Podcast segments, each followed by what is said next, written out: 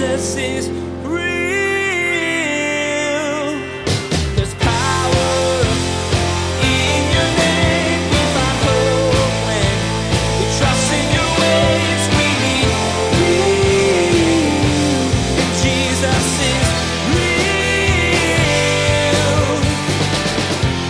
commandment which was to bring life, I found to bring death.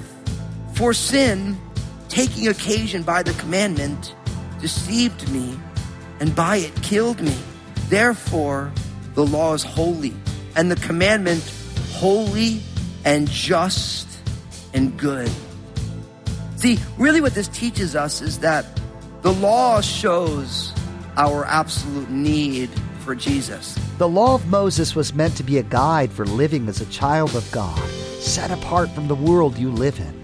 It also serves now to show you how sinful your heart truly is. There's no way you can follow every law all the time, and the restrictions it places on you, though beneficial at times, can lead to temptation and sin.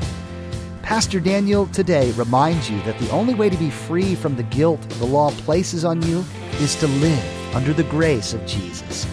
Now, here's Pastor Daniel in Romans chapter 7 as he continues his message, Totally Free. Jesus is real.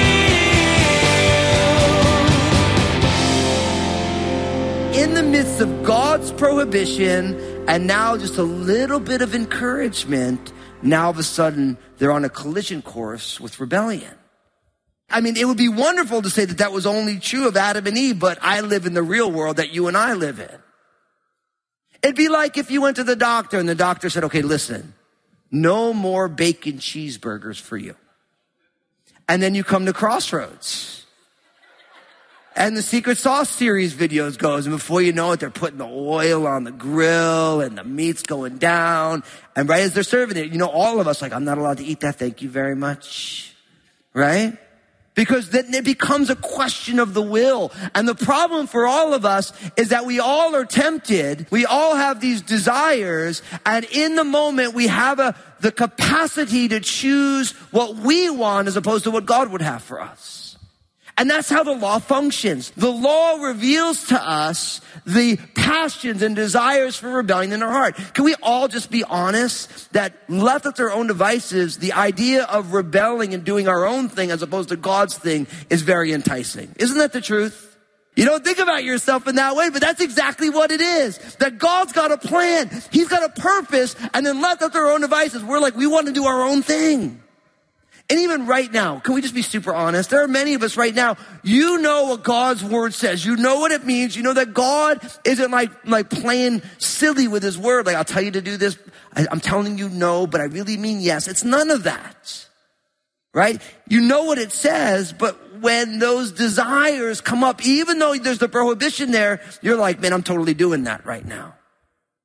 It's like we always want to say, Lord, you know, not my will, but yours be done. But we maybe should say, Lord, you know that I shouldn't do this, but I want to do it. I'm going to do it again tomorrow. Will you help me? And Paul is saying here, he's saying, listen, the problem for us is that we have these passions, right? We have these desires, and then we have the revealed purpose and plan of God. And because we have these revealed purpose and plan of God, now all of a sudden, a decision has to be made. And really what he says is that either way we bear fruit, whether we bear good fruit or bad fruit, whether we bear corrupt fruit that leads to death, or whether we bear new or good fruit that leads to life. I mean, look at what it says by the end of verse five. Our sinful passions, which were aroused by the law, were at work in our members to bear fruit to death. But now you have been delivered from the law, having died to what you were held by, that so that we should serve in the newness of the spirit and not in the oldness of the letter. So here's the thing. No matter how you live, no matter what decisions and no matter what drives your decisions, there is fruit that's going to be born. Now don't miss the analogy. He was using this idea of being married, right? And so you were married to the law and when people are married, then offspring happen. Right now, again, back in the day, they didn't have the different technologies that we have to maybe delay offspring from coming and all that stuff. But in that culture, when two people got married, there was going to be offspring. And really what he's saying now is that when a person is married to living under the law, according to the law, right? The offspring of that is death. That union leads to offspring, which is death. But he's saying, but actually, when you die to the law through the death of Jesus and you're raised again, a resurrected life in Christ, now all of a sudden you are not married to the law, you're married to God, you're married to Jesus and you're married to grace. And now all of a sudden the fruit is not death, but it's life. Because we're new in the spirit. So the question really becomes for you and I is what kind of fruit is being born in our life right now? Now, I realize that when it comes to bearing fruit, let's just listen to Jesus for a second here. In John chapter 15, verses 4 and 5, and then also in verse 8, it says, Abide in me and I in you, as a branch cannot bear fruit of itself unless it abides in the vine, neither can you unless you abide in me. I am the vine and you are the branches and he who abides in me and I in him bears much fruit for without me you can do nothing. By this my Father is glorified, that you bear much fruit, and so you will be my disciples.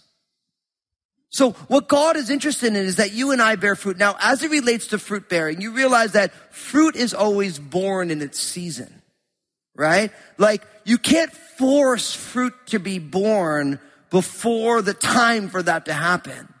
But really what Jesus is saying is that unless you abide in him, just as if you have, uh, if you planted a fruit tree in your backyard, let's say, right? If you cut the branches off, no matter how much you go to that branch, hoping that there's going to be fruit on it, there never will. Why? Because the branch has no life in itself.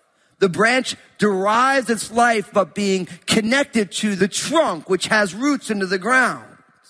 And really what Jesus is saying is the only way for you and I to bear fruit that glorifies God is to be connected, abiding in Jesus.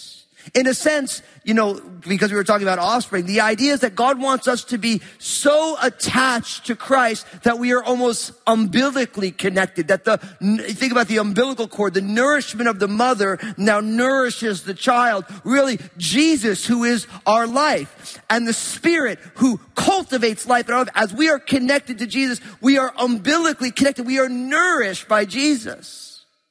And when that happens now, we bear fruit. But the thing is, is that if we do not abide in Christ, then we're never going to bear fruit. Now, here's the thing. Each one of us is responsible to cultivate this reality in our life. These are knobs on our side of the wall. Are you abiding in Christ? Now, here's the thing. I already said that fruit gets born in its season, right? Now, if you're abiding in Christ, then that fruit will come in God's timing, right? So our job is not to make the fruit come. Like I've never gone by a fruit tree and I hear it going, bear fruit, bear fruit, push out a grape or whatever. I don't know, you know? You just, it's there and then it happens, right? And so the idea is if you're looking at your life, you're like, actually, there's, no, I don't have fruit right now. The question is, is am I abiding in Jesus? And if you're like, as far as I know I am, then guess what? Just hang in there. Cause that fruit's gonna come. But if you're looking at your life and you're not seeing fruit, you have to ask yourself, am I abiding in Jesus? And if you say no, then you have to say, God, will you teach me how to abide in you right now? Because unlike a branch on a tree, you and I get to choose if we're going to abide or not. The branch either is on the tree or it's not on the tree, right? Like when we have a windstorm here in Southwest Washington, right? You have to go in your backyard and there's all these branches everywhere, right? The branch is either on the tree or off the tree. But you, you get to choose if you want to abide in Christ or not. And we want to be able to say, as far as I understand, I'm abiding in Jesus. As far as I, now, listen, I realize we're all in process, so I, I know that when that life has a tendency, we get involved in things and we're like, man, I shouldn't do that, but I'm still kind of doing that. And that's an area that if you want to bear fruit, those are things that are hindering the fruit that God wants to, to bear in your life. Those are things that are holding you back from that. So I always say, when I'm looking at my life and I'm saying, you know, I don't really sense that I'm bearing fruit, I'm always gonna say, is there something going on? Is there unbelief? Is there sin? Is there this? Is there that? Is there other things going on? Because the Bible wants us, as we read the Word and as we walk in the Spirit, we, we want to be able to let the Word of God illuminate things in our lives. I mean, you see that the apostle Peter, as an apostle, was called out by the apostle Paul in his letter to the Galatians. So if Peter, who preached on the day of Pentecost and was involved in all these amazing things and saw Jesus resurrected, if he can stumble back into a lifestyle of rebellion, so can I and so can you. So we want to say, Lord, is there any Holy Spirit, search my heart and know me. Is there any wicked way in me and lead me in the way of everlasting? The Bible also encourages us to look at the fruit of other people's lives, not to judge them, but to inspect the fruit. And oftentimes we want to do that because we want to make sure, am I getting good information from somebody who I'm like, hey, that person really knows the Lord. Unfortunately, too often we, people get stumbled because they get information from people whose lives are not bearing fruit and you shouldn't actually follow their opinion. I remember when I was in the Bay Area, I was planning churches, and I remember there was a guy who had, I was working for uh, an investor, very, you know, uh, a super successful investor. And there was all these, there was always these people who would uh, want to do business with this investor. And so I would get to sit in on these meetings, and I used to make me laugh because the investor would always ask these portfolio managers, financial planners, investors, they always say, well, let me see your portfolio. And they would always get super uncomfortable. Now, obviously, it's kind of an unethical question. He's like, well, uh, I need to see if you can make money with your own money before I give you mine. And I remember listening, I'm like, that's actually super wise. You know, because really what he's saying is that you, why should I give you my money? I gotta see what you've done with yours. You know? And, I, and anyone who was actually good at what they did was able to say, well, look, I can't show you my portfolio without, but I could show you what we've done as an investment portfolio. This is what we've done. This is our history and all that stuff. And I thought it was super wise because what he's doing is he's checking the fruit of some, of what someone's talking about. Right? And so we want to learn and make sure we're getting good information from good sources. So we want to be able to discern the fruit of what's in someone's life. But you know what the thing that's so cool about all of this for me? It says that we want to serve in the newness of the Spirit. We want to be new in the Spirit, but not in the oldness of the letter. Now, what I think is fascinating about this phrase is that if you've been born again, you can still choose to live in the oldness of the letter. Right? It's like sometimes it's like maybe like when you get married right? Although you're married, you still f- forget that you're married and you live in some ways like somebody who isn't married. Like I remember when Lynn and I got married, I remember I used to always uh, make myself breakfast. I mean, I was a single guy and I like to eat, so I, I made myself breakfast. And I remember I got married. I remember after we'd been married for a couple days, I made myself breakfast. I didn't ask Lynn if she wanted breakfast. Right? And she's like, oh, you made breakfast? Then I'm like, yeah. And she's like, do you make any for me? I'm like, no. I'm sorry. Right? Because even though I was married, I was acting like I wasn't, right? At the very least, I should have said, Hey, sweetie, I'm making some breakfast. You want some? Right? And in the same way, you could be born again. You could be dead to the law, but you could still be living in the law. And really what Jesus does is when we put our faith and trust in Him is that Jesus frees us up to live a different way. What has God freed you to do. I want you to pull out a pen and I want you to write down three things that God has freed you to do. Now, oftentimes the things that God has freed you to do, these are things that you're not doing right now, but you know you ought to be.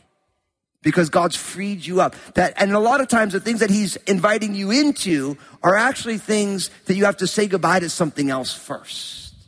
Good. I want you to write them down. Don't make them too complicated either. So I'm like, well, what has God freed me to do? But it's like, there's a lot of things. God has freed you to praise Him. He's freed you to praise, freed you to serve other people. He's freed you to forgive. I want you to write some of these things down. Things that are important for you because we always say here, we don't want to just hear the word of God. We want to simply respond to Jesus. We don't just want to hear another scripture teaching, but we want to say, how does this bear on my life? Because you've been dead to the oldness of the letter, but you've been made new in the spirit, maybe God has freed you to be generous. Maybe God has freed you to be joyful. Maybe God has freed you to help in a unique area of this world. I want you to go, I want you to write them down. Because in a lot of ways, what this is about for us is this is about us. I love writing things down because it's one thing for it to be kicking around in my head. And it's another thing for me to write it down. I know when I'm journaling and I write something down that I need to work on, it's almost like it becomes real when I write it down. Right? It's like it's there on the paper. I have to look at it. So I want you to write those things down. God has freed me to this. Because oftentimes what happens is, is we spend so much of our life outside of Christ. We get so used to living life outside of Christ that we forget that because we've been freed in the newness of the Spirit, God wants to give us a new life, and that new life is lived differently than the way that we've lived before. It's a new way of being. So I want you to write those things down. This is for you to be able to put in your Bible, to be able to look at, put it on the dashboard of your car or on your bathroom mirror and say, this is what God has freed me to do. This is who he's freed me to be. This is who, because of the finished work of Jesus, I am allowed to walk in. The Spirit inspires me to walk in these ways. We have been made new in the Spirit. Now, continuing on in this chapter, it says this in verse 7 it says, What shall we say then? Is the law sin? Certainly not. On the contrary, I would not have known sin except through the law. For what I have not have known covetousness unless the law had said, You shall not covet.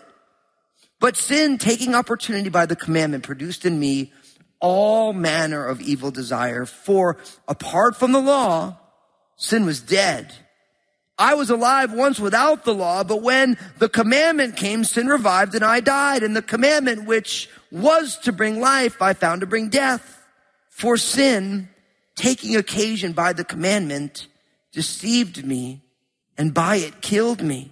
Therefore, the law is holy and the commandment holy and just and good. See, really what this teaches us is that the law shows our absolute need for Jesus. See, the law shows our need for Jesus. I'm going to unpack how this works here, but really what Paul says, he's like, so is the law sin? If the law arouses my sinful passions because it, it draws that line in the sand, is the law sin? He's like, no, the law isn't sin. And then he unpacks it, and I've already kind of explained it to us. He says, I would not have known sin except through the law. So really what happens is first it begins like we wouldn't know what sin was unless the law tells us. So if you look at the Ten Commandments, right? The Ten Commandments, it begins with, I am the Lord your God, you shall have no other gods before me, right? And then you shall worship God in God's prescribed way. Don't make any carved images, right? And then it says, don't take God's name in vain, right? So don't malign God's nature, not only with speech, but with the way that we live. And then the fourth commandment is to keep the Sabbath day, right? Now, what's amazing is, is in all four of those things, don't you realize how messed up we all are in all four of those things? Like you look at your history, you're like, okay, if I had other gods before the true and living God, you might say, well, not right now, but used to big time, right? Did I ever worship the true God in a false way? Ah, absolutely. Have I ever taken God's name in vain? Now, most people just want to make that words. But really, the name denotes in the Bible the nature. So it's anytime we live not in accordance with God's nature, we take God's name in vain. Ouch, right? That's like a big ouch. And then of course the Sabbath day, which it's amazing that everybody wants a vacation, but because it's in God's word, nobody wants it. Right? The idea, the reason the Sabbath is so important is because we all make the fatal mistake of thinking that our jobs provide for us or we provide for ourselves. See, the Sabbath functions to tell us that God provides for us, that God is our source, and we don't have to work ourselves to death because we trust God and God is a good God. But isn't it true we all freak out about this, don't we? Because we don't trust God. Now that's just, guess what? That's just the first four of the Big Ten, right? But really, each one of these things draws a line in the sand and says, this is right and wrong. This is how life ought to be lived. So first he says, I wouldn't even have known what sin was if it was not for the law. He says, I, I, I would not have known covetousness unless the law had said, you shall not covet. Now, of course, you know, covetousness, that's the 10th commandment, right? And I think it was Francis of Assisi who said that I've heard thousands of people's confessions that I've never once heard someone confess the sin of covetousness. I mean, when was the last time you went to the Lord like, Lord, I am so covetous? Covetousness is not being content with what God has entrusted to you at this time and really looking upon what God has entrusted to someone else and wanting that. Now you realize all of our advertisement is living in the land of covetousness. It drives you to look at what someone else has. They're so happy. They're so fit because they drive a car and drink a certain type of beer. That's what it teaches. Right? And you know it's all a big lie, but it's like it's preying on your covetousness. Right? Say, I wouldn't even know that covetousness was a sin unless it was in the law. But he says, verse 8, but sin taking occasion by the commandment produced in me all manner of evil desire. Because now what is right and wrong is defined, once you have the definition, then the law functions because it takes occasion, because now all of a sudden you're like, oh, look at that. I shouldn't covet, but I really want that. My neighbor's landscaping is so awesome. Why can't I have that landscaping? Oh, I like those shoes. Those look so good on me, better on me than you. Right? It's like the whole thing that goes on. See, sin takes occasion by the commandment and it produces all these desires in us. And it says, for apart from the law, sin was dead. And the idea here is that sin defines what the law is. And he's saying, look, there was a time that I was alive without the law, but when the commandment came, sin revived and I died. And really what Paul is saying here is he's saying, listen, there was a time when I was naive to the gravity of the law. I thought I was doing good. And didn't we all have that moment, like where you're looking like, like I'm a good person, like I'm doing okay. Like I haven't, you know, gone on a killing spree and, you know, I haven't like, you know, ripped off everyone I ever met, just only some of the people I've met. And, you know, you go through all these things and you think to yourself, you're really good. And then all of a sudden, by God's grace, you become aware of the gravity of the mistakes that you've made. Isn't it true? I remember when I came face to face with this reality where I say, man, I'm a good person. And I remember when I came face to face with Jesus, I said to myself, oh my goodness, I didn't even know how messed up I am. I can't believe I lived that way. I can't believe I thought that that was right. And really, that's exactly what Paul's saying. He's like, listen, I was alive once before I understood what the law really was and how it functioned. But when the commandment came, when my heart grabbed hold of what it really meant, then all of a sudden sin revived and I died. And the commandment, which was to bring life, I found to bring death. Jesus is For many people, limitations create a desire to rebel. This may very well be the case for you, and it's one of the reasons why the law of Moses is so hard to follow. The restrictions of the law can create a desire in you to give in to sin. After all, you can't possibly follow it perfectly all the time. Pastor Daniel reminded you today that you're no longer subject to the law if you've been set free by the grace of Jesus. Hey, everybody, Pastor Daniel Fusco here to tell you about my book, Upward, Inward, and Outward.